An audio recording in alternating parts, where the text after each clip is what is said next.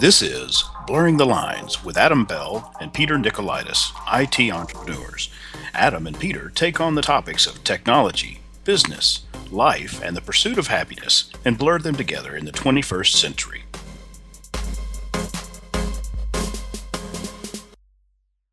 Episode 24 Living the Vida Ubuntu. Peter and Adam invite Ken Scott to speak about Ubuntu and how he has converted his whole family to the alternative OS lifestyle. Warning to the technically challenged there is a lot of technobabble in this episode, but the guys have a great time. I can I can record two people. Well, I can record myself and then I can record the Skype call on separate channels. And then I've got this pain in the ass of I've got a file that's here all by itself. Then I've got another file over here by itself. Now I got to pull them both into uh, Adobe Audition, and it'll automatically sync them up. But now I'm dealing with two files, trimming, and everything. You know, like I'm just gonna record it. We're just gonna record. so, so I got six hundred dollars hey, worth of gear behind me that I'm never going to use. I was to say that, that's a problem that thirty thousand dollars worth of gear will fix. I promise. yeah.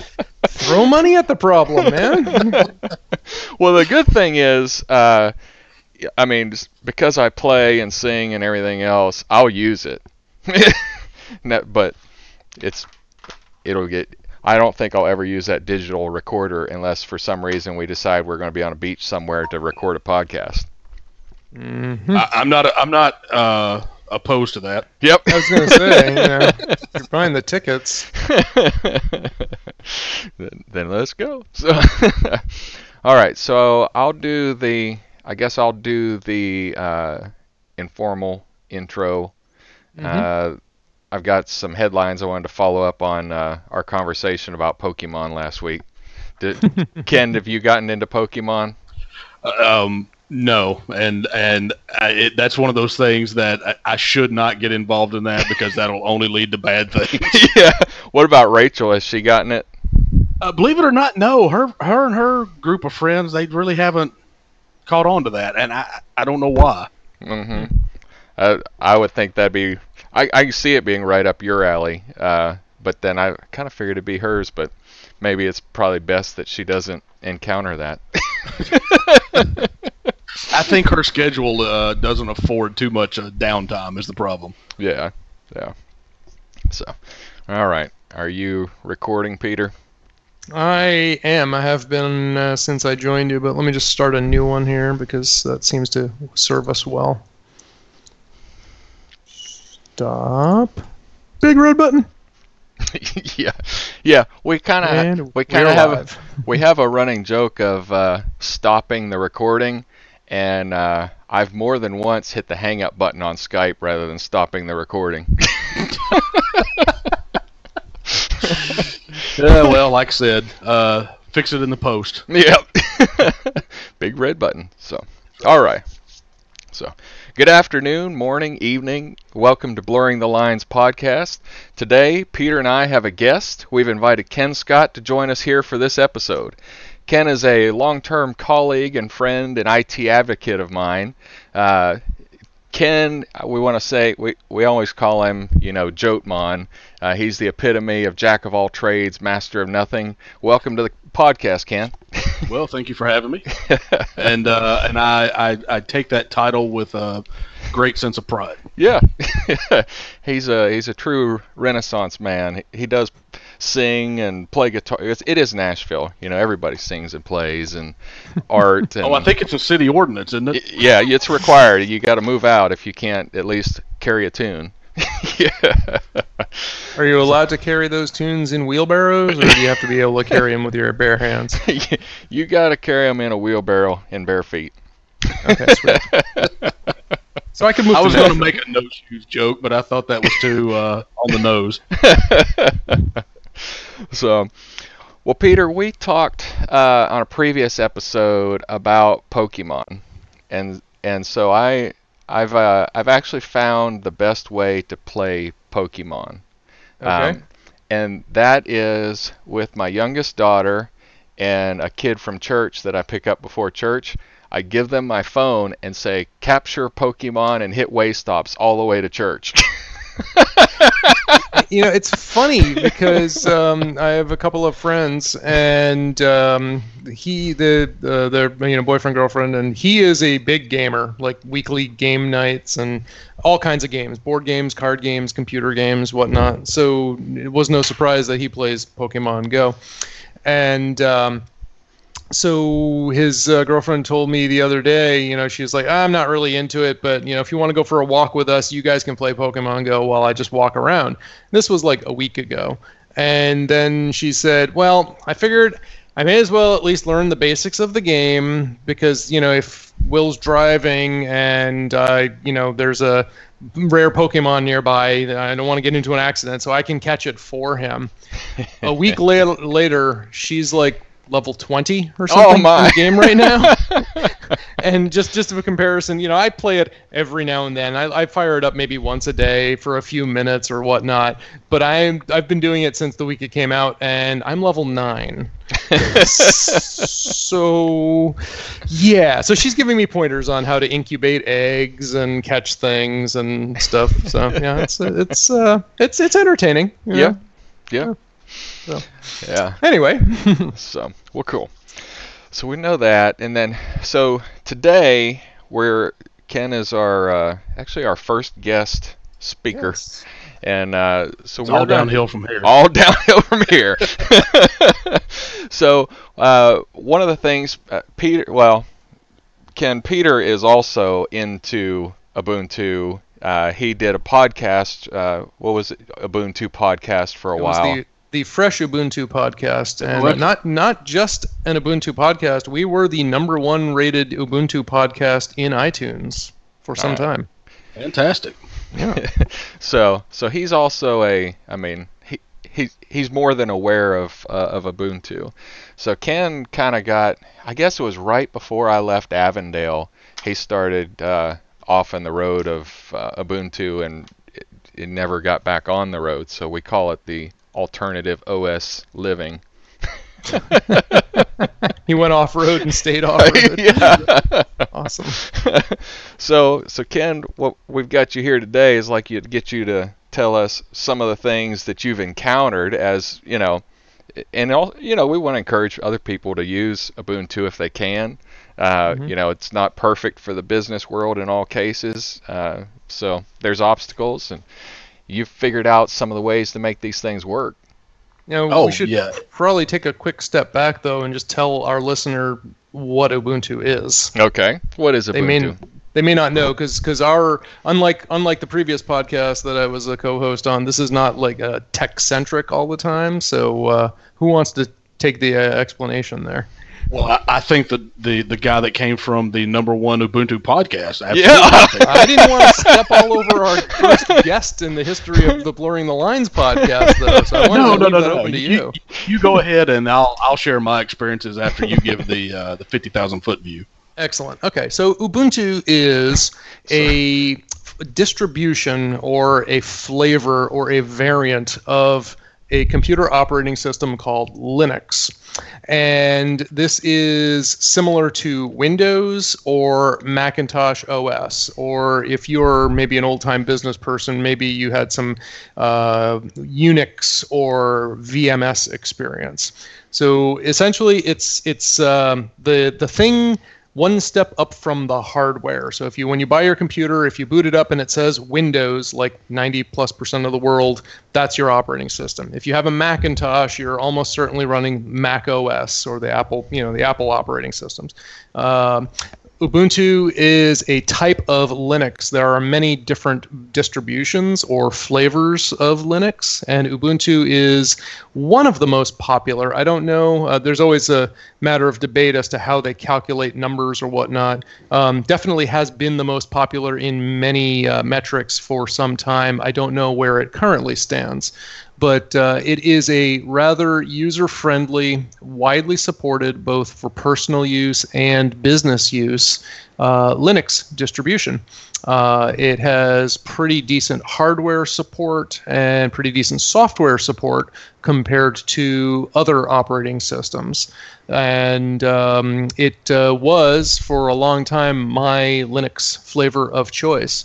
And just yesterday, as it happens, completely coincidental, not like I was trying to get ready for this podcast or anything, uh, I was experimenting with ex- installing it on an Intel compute stick that I purchased last year. so there you go. Ken, tell us more about Ubuntu. Well, me in, um, correct me if I was wrong. Fill No, in any no, no, I I, think left that- or whatnot. I think you hit all the, the right notes. As far as uh, popularity is concerned, while you were talking, I just happened to pull up distrowatch.com. They keep Mhm. a ranking as far as popularity, which there's some, uh, you know, there's some uh, question as to how accurate that is because I think Yep. they go off of page hits. But in their rankings, uh, Mint, which is a uh, a flavor that is built off the Ubuntu base, is number one. Uh, Debian, which is what Ubuntu is based on, is number Mhm. two, and then Ubuntu is three. Okay. What I'm looking in their rankings, they're they're actually ranking these separate flavors of Ubuntu. So you have Kubuntu for all the different desktop environments, meaning Right. the the user interface. Yep. Uh, they're including those as separate flavors of Ubuntu. So Mm. I suspect if you took in all of the flavors of Ubuntu, it would probably be number one. Right. Um, but uh, And- it's it's it's my go-to. Yeah. Now, what you mentioned, I, I was specifically thinking of DistroWatch, and if I recall, don't the is their metric based on number of reported downloads? Um, that- you know, or I, forget. The, the the ranking I'm looking at right now says page hit ranking. Uh, so Um, it's like I'm assuming I'm assuming they mean the people that are looking it up on DistroWatch. Yeah, and again, so that's it's it's sort of like DistroWatch is a website that that we in the Linux community kind of use to uh, rank popularity, but it's really kind of I don't know. I mean, it's I, I, I think it's I think it's because there's not another way to, to measure the metric. That's Yeah. what they go on. Yeah, Um, it's sort of like a survey, a really really really loose informal survey with a I don't know fifty percent or so margin of error, Yeah, yeah. That, I'd, I'd say that's a safe give or take. Um, but but uh, I, to my knowledge, I don't think uh, Canonical, which is the parent company that creates Ubuntu, um, releases their usage stats. At least I haven't seen any official stats that they've released. hmm Um, but anyway, uh, yeah, I use Ubuntu at home. It's also my main machine at my office, and then oh, I would say about twenty five percent of the servers that I that I have set up at work are also Ubuntu. Um, I use them the, the server version. I used to use um, the CentOS uh, for Mm. my servers. I found that that's just after a while that becomes a pain to, to try to manage and keep updated using the uh, the long term support versions of Ubuntu is a much better scenario for the way I like to manage my servers. I, I was gonna try to keep from geeking out on this, but I, I, it's it's just gonna happen. So I'm I'm sorry. We'll just give a geek I'm, warning. Yeah. I'm really sorry. We should blow the foghorn right now. We're, we're going to get into jargon. But but but uh, Ken, so are you're telling me you're not a huge fan of manual dependency resolution in RPM packages? Uh, that would be the exact uh, reason why CentOS has been uh, relegated to uh, to only those that my vendors require that I use. For Right. instance, our, our whole environment is a is a VMware environment, so all of our servers are virtual. Mhm. The only CentOS server I have uh, now in our environment is the uh, for lack of a better term, it's called a hit kit. It's basically what is the interface between our VMware servers and our SAN. Mhm. And uh, if that, the only reason I've allowed that to remain is because for the most part, it's uh, it's fairly self-contained and doesn't require a whole lot of management. Mhm. Um, but the, the actual servers that I have to interact with, CentOS is gone. Ubuntu's taking its place. So, in case we still have uh, any of our non-technical listeners listening, uh, ju- I'm just going to go out on a, on a on a limb here and try to help you out. And first off, kudos. I mean, you're doing great. Um, CentOS is another Linux distribution. It's another variant. So uh, it's kind of competing. Uh, well, it's no, not kind of it's very much in competition with ubuntu uh, one of the biggest differentiators between that and ubuntu is the package manager or the built-in way you install software um, if you run Windows or Macintosh now, and or if you have an Android phone or an uh, iPhone, then you're probably familiar with the concept of an app store, which is a way to install software online and it's really easy. You know, you just go to this software thing, you look up stuff. If it's free, you just download it. If it's commercial, you pay a small or large fee, and then boom, magically software shows up. This was a brand new concept that Apple and Windows introduced. Um, I don't know, like ten or 20 years after uh, Linux had it. I don't remember, um, but it's essentially a way to uh, to manage, you know, downloading and installing software. And uh, the joke that we we're having is that the one for a lot of people, the one that ships with CentOS and um, its uh, parent operating systems, um, it can be really labor intensive getting the stupid thing to work. You, you try to install like package X and it requires package Y, and you, for whatever reason, package Y won't install, so you can't install package X, and you have to beat your head against your desk for about a day and a half, and then you finally get package Y to install, but that broke package Z in the process. so um, we just don't seem to have that problem nearly as much with the package manager that comes with Ubuntu and Debian and their their uh, their derivatives. So. Yes, CentOS would be one of the reasons why someone who is a tech person decides to be a non-tech person. I can't deal with this anymore. I'm, I'm going to go be I'm going to go be a psych major or something, you know, whatever. exactly. uh, but um, as far as day-to-day usage, what most people use their computer for, um, I, I, I use Ubuntu, and for my purposes I haven't run into too many things that I said I just could not do. Yep. Now, with that said, uh, before we all got connected for this call, uh, Adam and I were discussing something. I'm actually using the latest alpha of Skype for Linux mm. on my Ubuntu system during this call. Okay. Um, so if everything blows up, we can blame it on Skype. uh, but uh, it seems to be working fine. But that that is the kind of thing you run into when using an alternative OS is that the things that other people take for granted, like, oh, just install Skype, we'll we'll make a call, mm-hmm. suddenly becomes a leap of faith sometimes in Ubuntu. Mm-hmm. Um, yep. And not just gotten Ubuntu, much but, better, but all Linuxes too, right? I mean, absolutely. Yeah. Um, with Ubuntu, it's gotten it's gotten much better, and and part of the reason is because there's been such a move to web and cloud technologies. Yep. Um, once all of the stuff that you run is no longer running natively on your machine and is running on some server in a in a, a data center somewhere, and you just have a an interface to it. Mm-hmm. What what is hosting that interface is less and less important. Yep.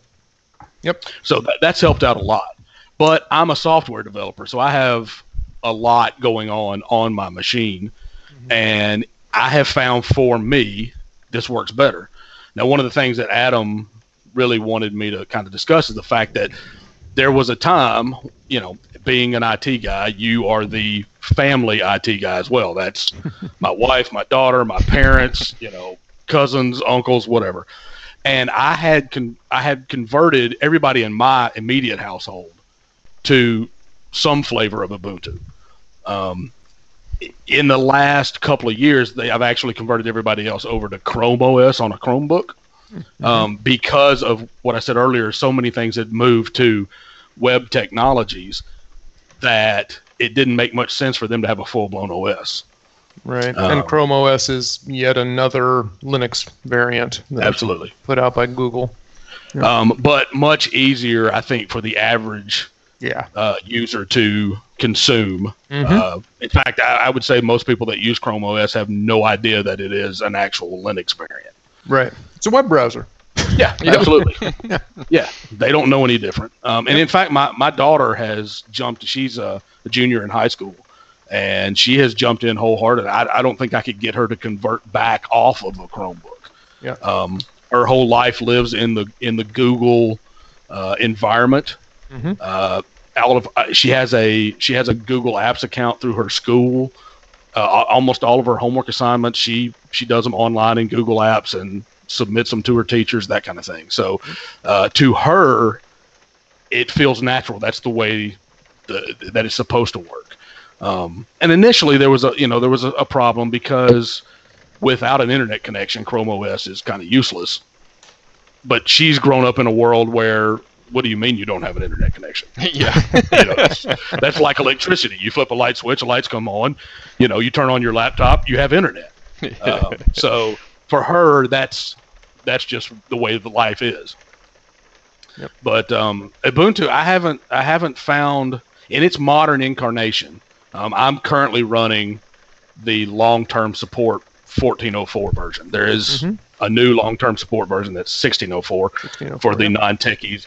The version numbers for Ubuntu go by the year and month they were released. So 1404 was released in April of 2014. 1604 is April of, and they typically do two releases a year, one in April, one in October. Yep. Um, so uh, I, I've been running some form of Ubuntu since six version six, and running it full time since version 904. Oh, okay. So, it, it, to me, it fits what I what I do. I don't run into the problems that I've run into on Windows. Um, I do have a Windows box. I have a a small form factor PC here that uh, I use as a last resort. So if I I run VirtualBox, which is a a uh, a virtual machine for uh, your PC that can run an OS inside of another OS, and I have Windows installed in it. So if there's anything I have to have Windows for, I usually go to that. But there are some things, you know, if I need hardware interaction that a virtual machine won't be appropriate for, I'll use that other machine. But it's strictly a, you know, I, I log into it maybe once a month, maybe.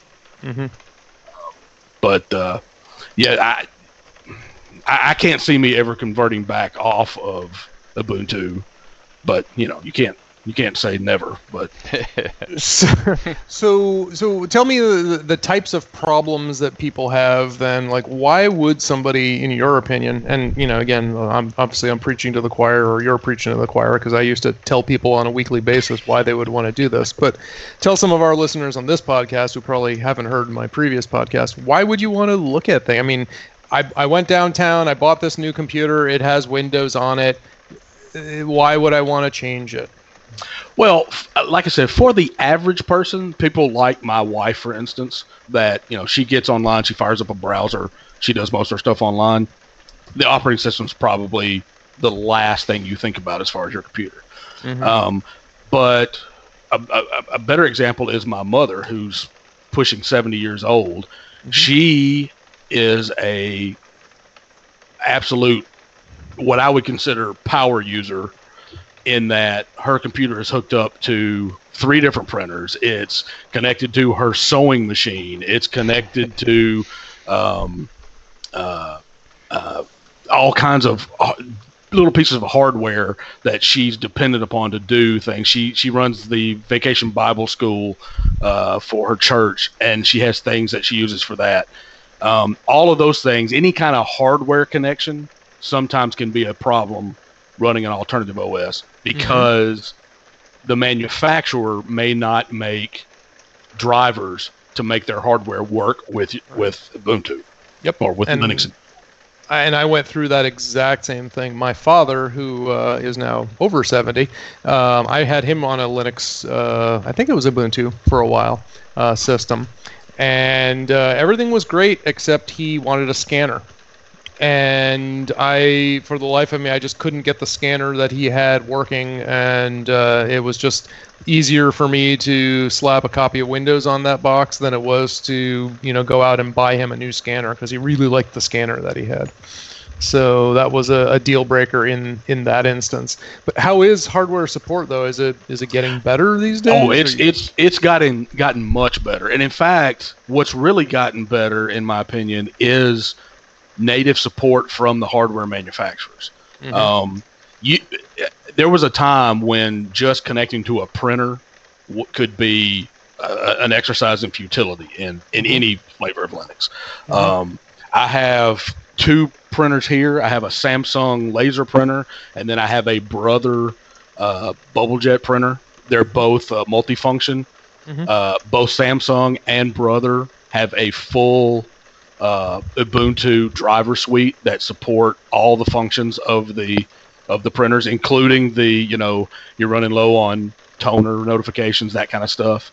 Um, used to, you might get the printer to work. You might be able to send a print job to it, but the scanner wouldn't work, and you know you couldn't get notifications on the on the consumables, and you know it wouldn't work over wireless, so it had to be hard. And we're back. Yeah, so um, Skype just vanished. Crashed. That Windows box. yeah. yeah. Yeah. Yeah, my my Ubuntu running the alpha of Skype seems to be working just fine. It's been worse than my Windows uh, than my Surface running Windows 10 Anniversary Edition, which just came out the uh, week that we're uh, recording this. So so let's. Uh, this is timely, right?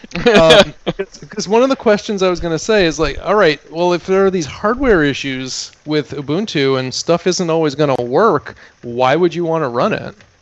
Uh, well, my number one reason for switching when I did switch was I was just absolutely fed up with Windows.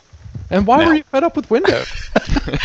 well, um, I had been in a Windows environment since, um, well, going back to 1993, coming out of college, took my first job. Uh, they were a a a DEC VMS shop that converted to a Windows client server environment. Mhm. And I was part of that conversion. Uh, in fact, that was early enough that we actually ran the beta of the first version of Microsoft Exchange, their their mail server. Mm. Um, and when we did that, that was tip of the spear technology. It was, you know, that was the first real.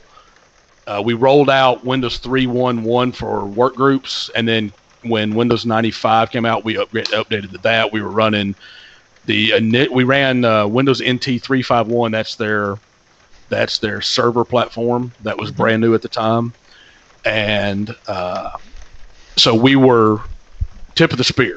So from 1993 forward, I was a a, uh, a Windows guy, both on my personal machines, work machines, everything else. By the time that Windows XP came out, the problem with malware and updates crashing and uh, constant just weird stuff and you know error messages that didn't have anything to do with what was actually the problem. And you know constantly every time you did anything oh well now you've got to reboot. Um, all of those things were driving me nuts. Now to microsoft's credit i think i think they did a step forward with windows 7 um, at m- my office we are still windows 7 across the board on our desktops. Mhm. um, and we have very little problems out of windows 7 Oh, don't Uh, worry. They've taken two steps back with Windows Oh, yeah, 8 and Windows 10. Right. Oh, absolutely. I wouldn't install Windows 8 or 8.1 if you paid me to. Um, I will say that the the machine I mentioned earlier that I have sitting on my desk that is a Windows machine, I upgraded that from Windows 7 to Windows 10. Um, and then I have a laptop that I use at the office that is running the bleeding edge um, channel for Windows 10, which means I've been running what is now the anniversary update. I've been running that code base now for a month, I think. Right. So it's called the Insider Previews, right? Correct. Yeah, I was on that as well, and that was um, that was pretty hellacious. yeah. Well, and to be completely honest, that laptop I have at work, I, I have that installed strictly to see what'll blow up. It's not mm-hmm. my main machine. I told you I, I run Ubuntu as my main machine. That machine is a. I want to see what's coming down the pike so that I can be prepared. Yeah, you But want to be the- ahead of these- time. You want to know what's going to break because you're Absolutely. a software developer. Sure. Absolutely. The the Windows 10 machine I have here at, at the house is just running the standard Windows 10, and I don't have any issues with that. Now, Right. again, it's not my main machine. I don't have it hooked up to a million dis- different pieces of hardware. I don't run a lot of software on it. It just sits over there and it's quiet and it does its thing. Mhm. Um, so I think probably for the average user, Windows 10 is not necessarily a bad thing. I don't know that I'd say it's better than Windows 7, Mhm.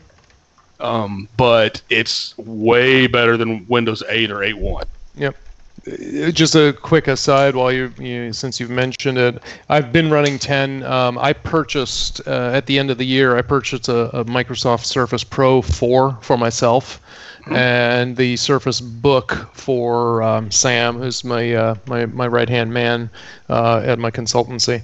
Uh, so we've both been running that since uh, just the end of the year. And we've found overall 10 is kind of okay, but oddly enough, on the Surface devices, it's terrible. so on the Microsoft hardware, the Microsoft OS is terrible. Exactly. you know, like I've been running it. I don't think Sam runs it anywhere else other than his Surface Book, but I've been running it on a Hewlett Packard desktop at my office uh, for around the same time because I had Windows 8.1 and I upgraded it to 10, and then I got the Surface, and it's I can't tell you how much more stable it is on the HP desktop than it is on the Surface. And I had all sorts of display issues and driver problems, not unlike the oddball hardware problems that I used to have when I ran uh, Linux as my main desktop, which was hilarious because you know these are Microsoft. uh, Like I bought the Surface Pro uh, or the Surface Dock, which is a little docking station, it gives you additional ports, gives you additional display ports, USB ports, Ethernet ports, etc. Um, and due to software problems, it would not properly recognize multiple external displays. And I explained this to Microsoft tech support and repeatedly, and they said, "Oh, well, we've determined that the problem it is a hardware problem. We will send you a new Surface dock." And I said, "I really okay, fine. So I didn't argue. I figured it's not a hardware problem, but eventually they'll fix this problem and I'll have another dock. So I started running the insider builds, and sure enough, the display issue ran, you know, went away. But I had all kinds of other issues. so luckily, knock on wood, most of those issues appear to have gone away with the, you know, the anniversary edition, which back in the day we would have referred to as a service pack. But you know that's that's what we're on right now. So um, but yeah you know windows 10 far, far from perfect. So, so anyway sorry you didn't want to Yeah, well, and, and I think I think probably a lot of the problems you're seeing is Microsoft's um, what is the word I'm looking for? Their attempt to dig themselves out of the Windows 8 hole. yep and they had to i think a lot of things got pushed to production code that might not maybe have been perfectly ready Mm-hmm. um, but i got to give them credit for running away from that dumpster fire that the windows 8 code base was well you know every every couple of uh, every every few years they need to come out with another windows vista type Yeah, absolutely. absolutely well and and the tying that back into the ubuntu thing a lot of people when ubuntu went away from their traditional interface to what is referred to as unity now Mhm. they they lost a lot of customer i was one uh, of them base. Yeah, uh, a- and I, I can see. I, I personally never had a problem with the new Unity interface, Mhm. um, simply because, I, to me, it's just another menu system. Yeah, it took a little getting used to, but you know, I'm not so tied into. First of all, I'm not one of those that likes to overly customize my Linux desktop. Mhm. Um, you know, an OS to me is just the platform on which I run my applications. Mhm. Um, as long as it lets me do what I need to do, that's all I care about. Um, and I think a lot of people in the Linux world, be it Ubuntu users or another flavor, um, tend to be um, what is the word I'm looking for? Steadfast in their opinions of how the operating system should work fanatical fanatical. well, that yes, I would say that's a that's a apropos word. Um, and I and I don't think they're any different than a Microsoft fanboy or an Apple fanboy, Mhm. um, but they are way more vocal. and uh, the the the Linux flavor that I mentioned earlier that DistroWatch has is number one, Mint. Mhm. Mint was kind of born out of Ubuntu deciding to change their interface. Yep. So Mint essentially took the Ubuntu code base, put the old interface on it, and that's why I think they are number one. Yep. Uh, and that old interface is more. It's kind of a uh, to me, it's it's kind of a mixture of the old traditional Windows interface and the OS 10 interface, Mhm. um, and I think that's what people are comfortable with. Um, So wh- what you're talking about now, you know, customizing your desktop. I, if, again, if, if we still have a non-technical person listening, I mean, d- dude, you're awesome, or lady. Um, but uh, I mean, I can't can't tell you how much uh, respect I have for you for sticking through this. But um, if what oh, if they're still like- on board, they're probably asleep at this point. yeah. I'm saying. But but what do, when you say customizing the interface uh, or customizing the desktop, what does that mean to you? I mean, like, are you talking about like moving the uh, recycle bin from the upper left-hand corner to the bottom right, or Yeah, changing the desktop background, or what? Well, uh, more than that, because Windows will let you move your start bar around. You can move it to different monitors. You can put it on the left hand side of the screen, the right hand, the bottom, that kind of thing. Most and and and by accident. Yeah. and OS OS 10 uh, will let you do some of that to a certain extent. Mhm. But for the most part, the way Windows looks or the way OS 10 looks is fixed. You don't get to change how it functions. Um, you can change maybe the, the, the window colors or things like that. In Linux, because the the operating interface is completely separate from the actual operating system, and I won't go into the technical details how that works. You can change just about every single thing you want to about how it functions. For instance, you know, in Windows traditionally, the close a window button is the X button in the top right hand corner. Hmm It's always in the top right hand corner, and it will always probably be there. in Linux, I can have that be uh, top right hand corner, top left corner. I can have it be a floating window above the main window. I can have it be in the on the bottom. I can make the whole window be have no border, have a inch wide border with colors, animations, all kinds of stuff. So you can make your operating system look completely different than every other operating system on the face of the planet. Um, and because you have to be kind of geeky to start down this road to begin with, getting into that is a whole sub genre of geekiness. Um, I, I, I'm not. I'm not there. Um, to me, all that is is just you know lipstick on a pig. You know, it, it really doesn't add anything or take anything away. To me, what the operating system does is just provide me a, a way to do what I need to do. Mhm. Um, so, and I have found that people that like to do that kind of thing tend to be the more, um, i- the art. I don't want to say artsy because that has kind of a negative connotation, but more creative types. Um, that that appearances are just as important as functionality. hmm Um, I- you know, I'm a I'm an application developer. Um, I- you know, I'm more concerned with does the thing work than does it look pretty when it does work. hmm I hear that. And the two people that are still listening to us they probably hear it too. yeah. if you're still with us, that's great. So- yes. Y'all can mark this as the episode that sends the the listenership right down the toilet. yeah. So you can you can blame it on me if you, if you want to. Oh no, no. We'll we'll just have a geek alert in the uh, in the notes, so they won't. They'll be like, ah, no way. Yeah. It's going to go from blurring the lines to blurring your vision with. Uh, I like that. That's good. Blurring the vision. That's awesome. well, let me ask you a question about Mint and Ubuntu. So so Mint is living on top of Ubuntu, and if my concern with not not well. I like the way Mint looks. It's got a nice feel. I really like the feel of it. But I always stuck with Ubuntu because uh, you know it was the source. I mean, it was the source of Mint. So it's like the updates here when they come out, they're going to be more friendly. Does Mint break more than Ubuntu because it's built on top of Ubuntu? Well, without getting too inside baseball, I need to give some history here. Mm-hmm. One of the oldest versions of Linux, one of those flavors that, that Peter referred to earlier, is Debian.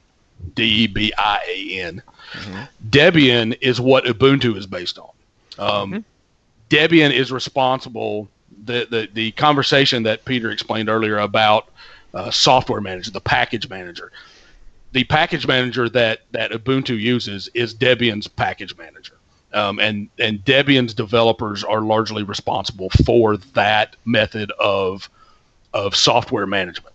And in my opinion, in the Linux world, it is the best version of software management. Now, Ubuntu has come out with a new thing called Snaps that are basically um, it's kind of it's kind of similar to virtual machines, but it's virtualized applications to where your, your your application and the environment it runs in is wholly self-supported and doesn't depend on other outside external packages. So you can you can download a snap and it has everything you need to run it and doesn't rely or interfere with anything else running on your system. So that's probably the the next best iteration of software management in, in Linux. But for right now, the Debian package manager is, in my opinion, the top uh, way to manage software.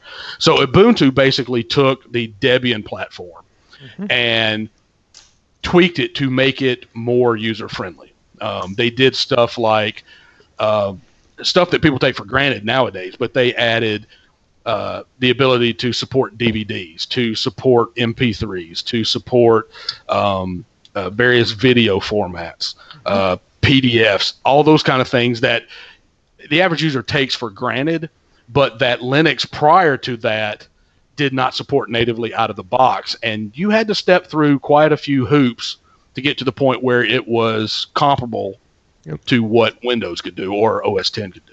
Right. Mint initially took that one step further. They did the thing where, okay, nobody, a lot of people don't like the Unity interface that Ubuntu went to, so we're going to use the old interface um, and put that together, and then we're going to take that whole, make it easier for the user one step further.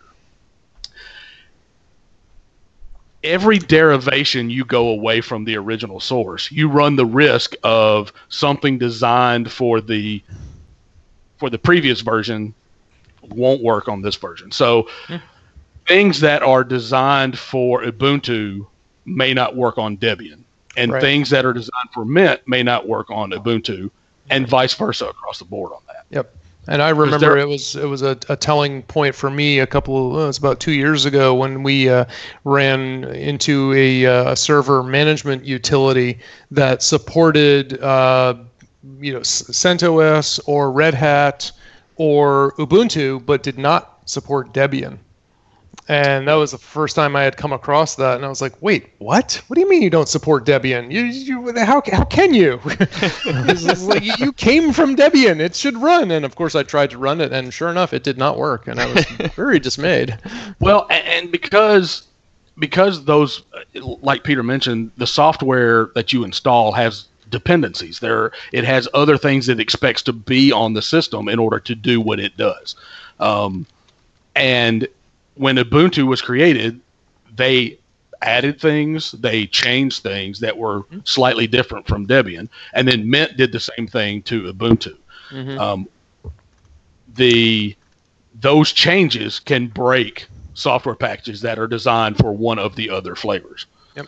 Um, the biggest thing that I think Ubuntu did coming from Debian is they standardized a release schedule more than Yep. anything else.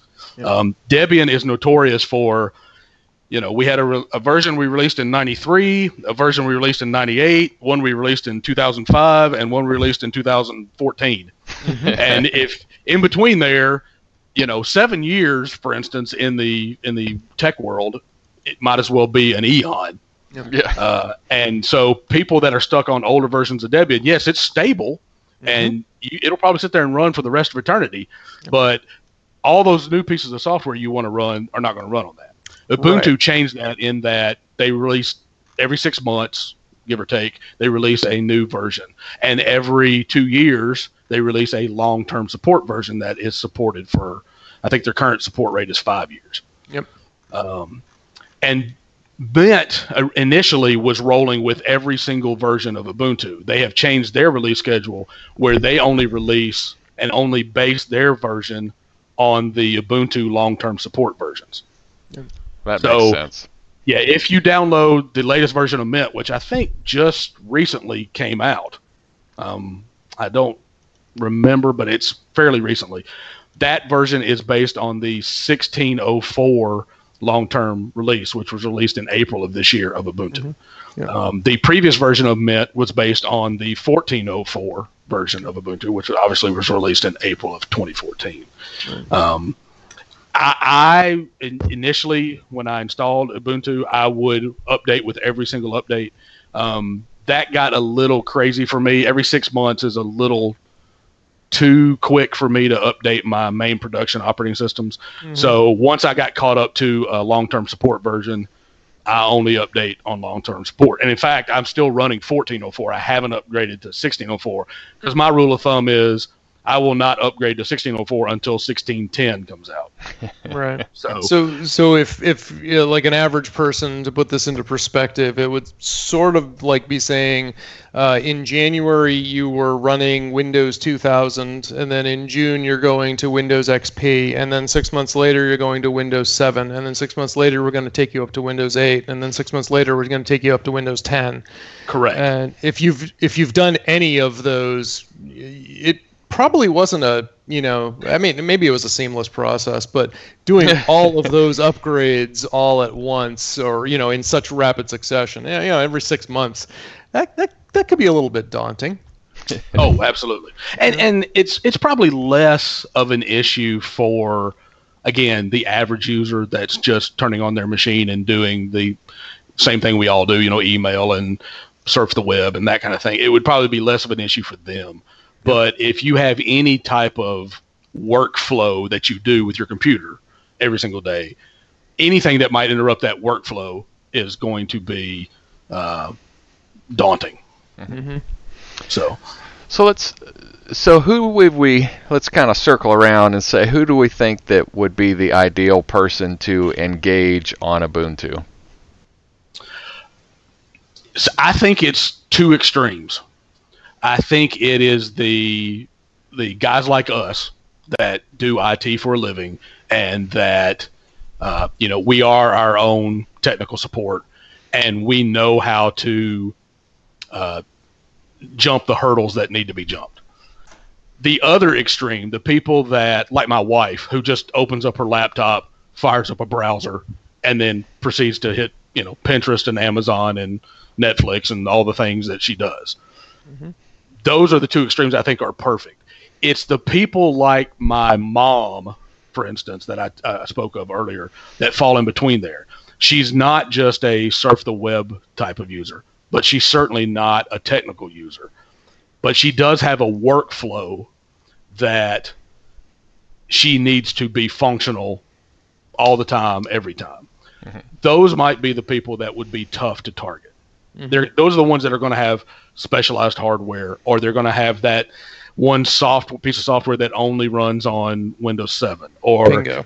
you know those kind of, type of things. Um, if you have somebody that is traditionally a Windows user and they have a library of software they use that is Windows only, it's going to be tough for them to convert. Yep. Nowadays, there are analogs for just about every single piece of software on Windows Right. on on uh, Ubuntu or other flavors of Linux. Yep. You know, if you need to use a word processor, you can use a word processor on, and you can use a word processor that mimics Word. Um, if you need to use Excel, there's a there's a analog for Excel. If you need to use, uh, you know, all the major web browsers run on all of them, so that's not an issue. Um, but if you have I don't know, say uh, uh, uh, the, the the hardware and the software that plugs into my mom's. She's got one of those fancy sewing machines that does embroidery and all that kind of stuff. That software that runs her sewing machine is strictly Windows only. There is no analog for that in the in the Linux world. Um, now, in my experience, sometimes I can install Windows in a virtual machine. Uh, for our for our OS 10 users, it's uh, Parallels or um, There's, there's VirtualBox for that too. right. Well, and VirtualBox is what I use. Yep. Um, but uh, most people are more familiar with uh, Parallel. What is the one that VMware, well, VMware Fusion. Right. I'm, but the Apple specific one that Parallels is dual boot. There's another one that No, runs. Parallels. Parallels is, what- is what you're thinking. of. Bo- Oh, boot okay. Camp is the dual. Boot Okay, Camp is the dual boot thing. Parallels was yeah. So Parallels is probably more familiar to our OS 10. VirtualBox is what I use on the Ubuntu side. It's kind of like Parallels, where you have Windows installed inside another operating system. Some of those applications can be installed that way, but you're still having to manage a Windows installation. You're still having to buy the Windows license, all those kind of things. Um, and it's only good for those things that don't have to interact with other things. Because if I have a piece of software that's running inside my virtual environment, in my virtual Windows, it can't directly interface with a piece of software running in the host operating system, whether it be Ubuntu or or OS 10 or Windows. Not easily. no. and if it's hardware, it may or may not work. Um, USB has kind of come along in that virtual environment where I can I can tell the host environment to pass the USB communication onto the virtual machine, but that is hit or miss a lot of times. So it's not perfect. So if you have somebody like that, that middle of the road, not a techie, but not a basic user, those are going to be the ones that are going to be tough to convince or eh, not even convince. They may be perfectly willing to try it and give it a shot, but it's going to interrupt their workflow. Yeah, they're going to be tou- tough to accommodate. Right. And and almost all business users fall in that category. Right, and that's and that's what I have always found is um, the majority of my clients, the vast majority of my clients, have one or two uh, line of business um applications that only run on Windows. And you know, it's generally that's that's been the case. It's not always the case anymore. There's a lot of stuff that has been ported over to Linux, or as you mentioned, is going to the cloud. So you know, all this stuff runs in a web browser. But um, you know, that's that's a thing. Like whether it's an accounting package or an electronic medical records program, Yep. or you know, whatever, something specific to the industry. That's where we find that we're almost always Windows only, and it's pretty much the same reason you might ask. You know, more people probably have asked than uh, than this is um, why can't I use a Macintosh at work? It's mm-hmm. probably the, the same answer almost always. It's, well, we need to run XYZ program. And they're like, well, we can run that under a virtual machine, but the problem there then is you effectively, from your IT manager or your IT staff's point of view, that's another computer that they have to manage. Yep. Because, you know, all the, the security things, you know, if, if you are on the side of arguing that Macintoshes and Linux are more secure than Windows, well, that machine isn't any more secure because now it's also a Windows computer. So you now have all of the vulnerabilities and problems that you have with Windows and any vulnerabilities and problems that you might have with Macintosh or Linux. So, you know, and, and I don't care what anybody says. All machines have vulnerabilities. Oh, absolutely. Yeah. Um, so you know the, the the fanboys that want to say, oh well, you know Apple, their their operating system, their environment is better than Windows. I, there are arguments for that, but it's not. You can't just install OS 10 and then all your problems go away. um, and, and Linux is the same way. Um, yes, I, I, I have said for years that Linux it has two main benefits. One is it's based upon Unix, which came from a completely different uh, way of doing things from a computer standpoint than Windows, and it's been around since uh, I want to say '73. I think is when the Uh, first production Unix came into play. I think that was Bell Labs and, and System 5. I could be wrong about that. I think it's 73, but either way, sometime in the 70s. Um, Linux came around in the in the early 90s and was Yep. kind of based on that same. It, wa it was intended to be a, a, a free version of Unix. Um, but just because it's been around since the 70s and just because it has all those things doesn't mean it's totally secure. There are vulnerabilities that come out. Now, it, because of the, some of the ways it functions, it, it doesn't have the same type of vulnerabilities as Windows, but it does have vulnerabilities. But it does have that history, I think, is an advantage to it. The second advantage I have is a terminology I know Adam is very familiar with security by obscurity Yeah. there's not enough Linux machines out there that someone that's targeting end users uh, with malware, phishing attempts, all that kind of stuff, Right. they're going to spend any time trying to break into a Linux box when I can spend five minutes and break into 50 million Windows boxes. Right. Where you Um, do so- see that though is when you see worms going after things like web servers. Correct. because because Linux does make up, in, in addition to being the um, majority of uh, mobile phones these days, uh, because of Android phones, uh, it's also I'm pretty sure it's I don't know now. Uh, I know GoDaddy and Microsoft did some backdoor deals some time ago that uh, boosted IIS or you know the Windows web servers numbers, but even if it's not a majority, there are still many, many, many, many, many, many, many millions of of um servers running Linux out on Absolutely. the internet. You know, it's the plumbing, it's the backbone of the internet. Absolutely. But more often than not, it's the software running on the Linux servers that Mhm. has the vulnerability than True. Linux itself. The Apache Um, web server, right. or well, SendMail if you're still running that. Right, exactly. Uh, you know, Tomcat, uh, Oh, or yeah. or worse yet, maybe the Linux install is fine and the Apache is fine and the CGI, which is the interface that Apache uses to run external code, Mhm. all of those things are fine. But the web developer that built the website, Uh-huh. their code that's running on top of CGI, on top of Apache, on top of a Linux, is the vulnerability. hmm Well, you're making the security thing sound hard. Um, no, no, it's it's real simple. It's a it's a big red button type of a situation. just, just, just push the button that says secure and everything's good. yeah, it's just a switch on the wall. Uh, but Turn. no, it's um, being a software developer is that has become the biggest um, thing you have to worry about.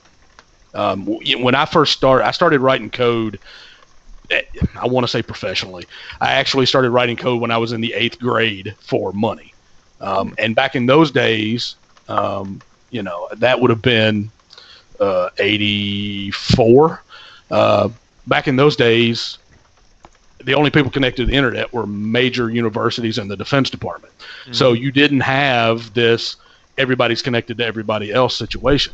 The, the application ran on one computer sitting on your desk, and that's the only thing it did. And it only ran under one user instance. Uh, you didn't have a situation where you could have multiple users logged into a machine. Um, so, you know, writing software was okay. You know, do step one, do step two, do step three. When you're done, tell the user you're done. Um, nowadays, it's a I have to be I have to be aware and I have to be cognizant of every single line I write could be exploited by somebody trying to do something nefarious. Hmm And used to, you know, people would say, "Oh, I, I had to make my application idiot proof." Well, idiot proof was I had to make sure the user didn't mess it mess it up. um, nowadays, it's not the user you got to worry about; it's all the other people that aren't users that are banging away at it. Yeah, you got to make it hacker proof, man. Yeah. So, and I don't care how vigilant you are, it's never hacker proof. Might be hacker resistant, but it's not hacker proof. Yeah. Well, I uh, I've got links pulled up to download Ubuntu and Mint, and I'm gonna get another laptop. so, so, so as we wind down here, uh, let let's say somebody is curious and they're, they've they've made it all the way. If if they've made it this far, they've they're either already running Linux or they're curious about it. or So a masochist. Yeah. there's that. I forgot about that. Um, that's all. Well, always we all have our our picadillos. yes. So if somebody wanted to get started with uh, Linux or you know Ubuntu or any other Linux uh, in general, what should they do? What what can they do to help ensure they have a successful experience? Well, the easiest thing to do is to download the uh, the CD or DVD image file of whatever flavor you're wanting to do. Let's let's assume it's Ubuntu. Go to ubuntu.com, download. They have download links for desktop server. Obviously, you'd want a desktop. Download the the desktop, and if you you'll have to know how to create a DVD or CD. It's an it's an ISO file that you'll download. That is an image file of an install CD or DVD. If you don't have a, an optical drive, you'll have to install it onto a USB drive. There are instructions on how to do that. I don't know if Adam wants to link to that in the show notes or what, but um, let's assume you get past that point and you actually have an, either an install disk or an install USB drive.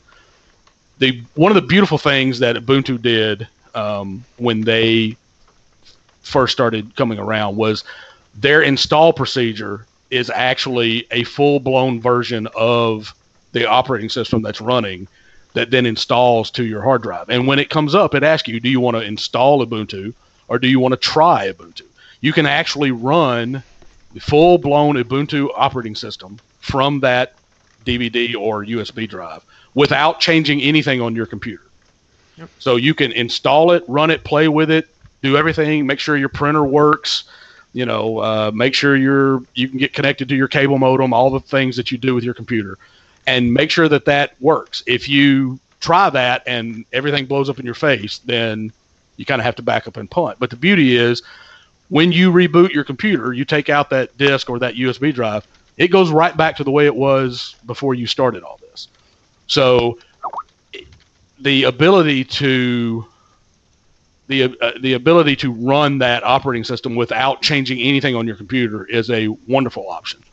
Um, looks like I just got a message from Peter saying mentioning Wubi. I think, if I'm not mistaken, the Wubi option has been deprecated.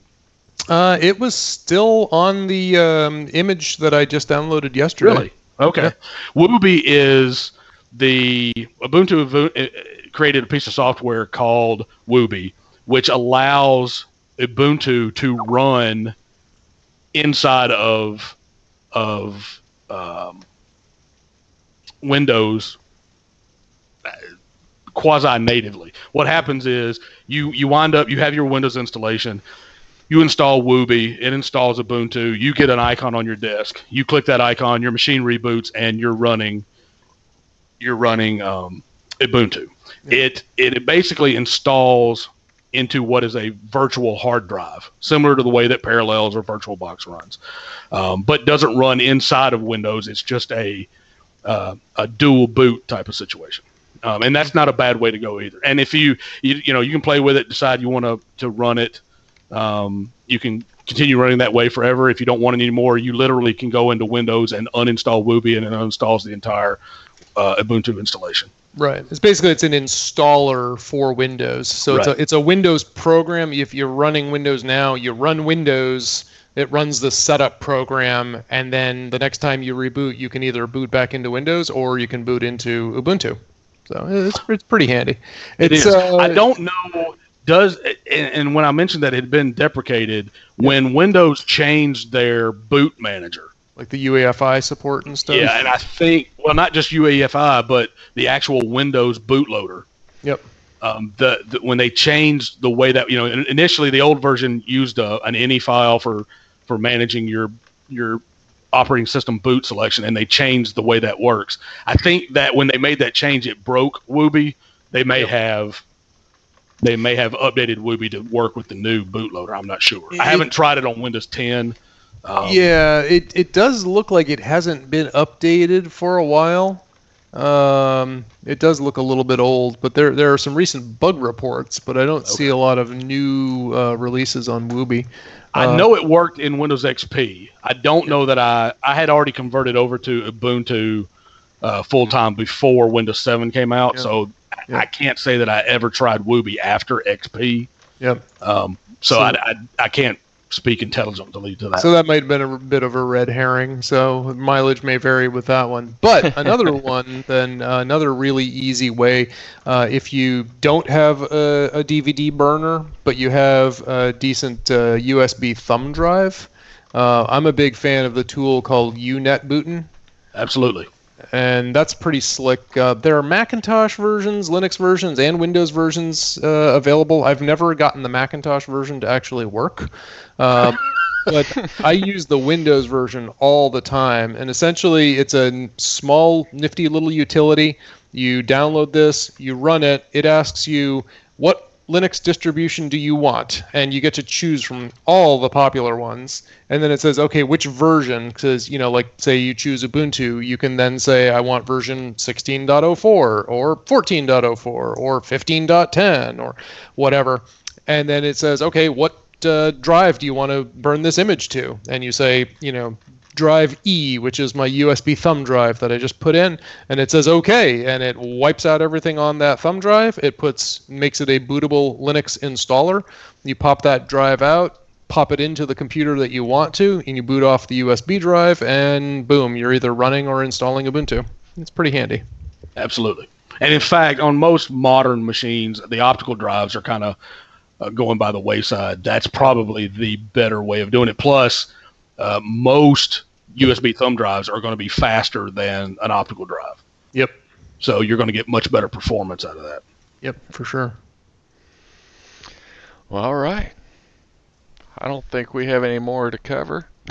well, we could talk another hour, but Then we would lose the last two people who are still listening to us. Although, you know, to be fair, I think this is kind of be kind of funny. I'm definitely going to ping this out to um, to all my old friends in the Ubuntu community. They may get a kick out of this and may feel like the podcast that we were recording like you know eight years ago. well, that's what I was say. Memory lane for you there. That is. Oh, is this this this reminds me of so many different episodes. It was, it was great. well, all right. Well, um, I don't think we have anything else to cover. Ken, we do appreciate you coming and joining us today and sharing. Oh, it's been my pleasure.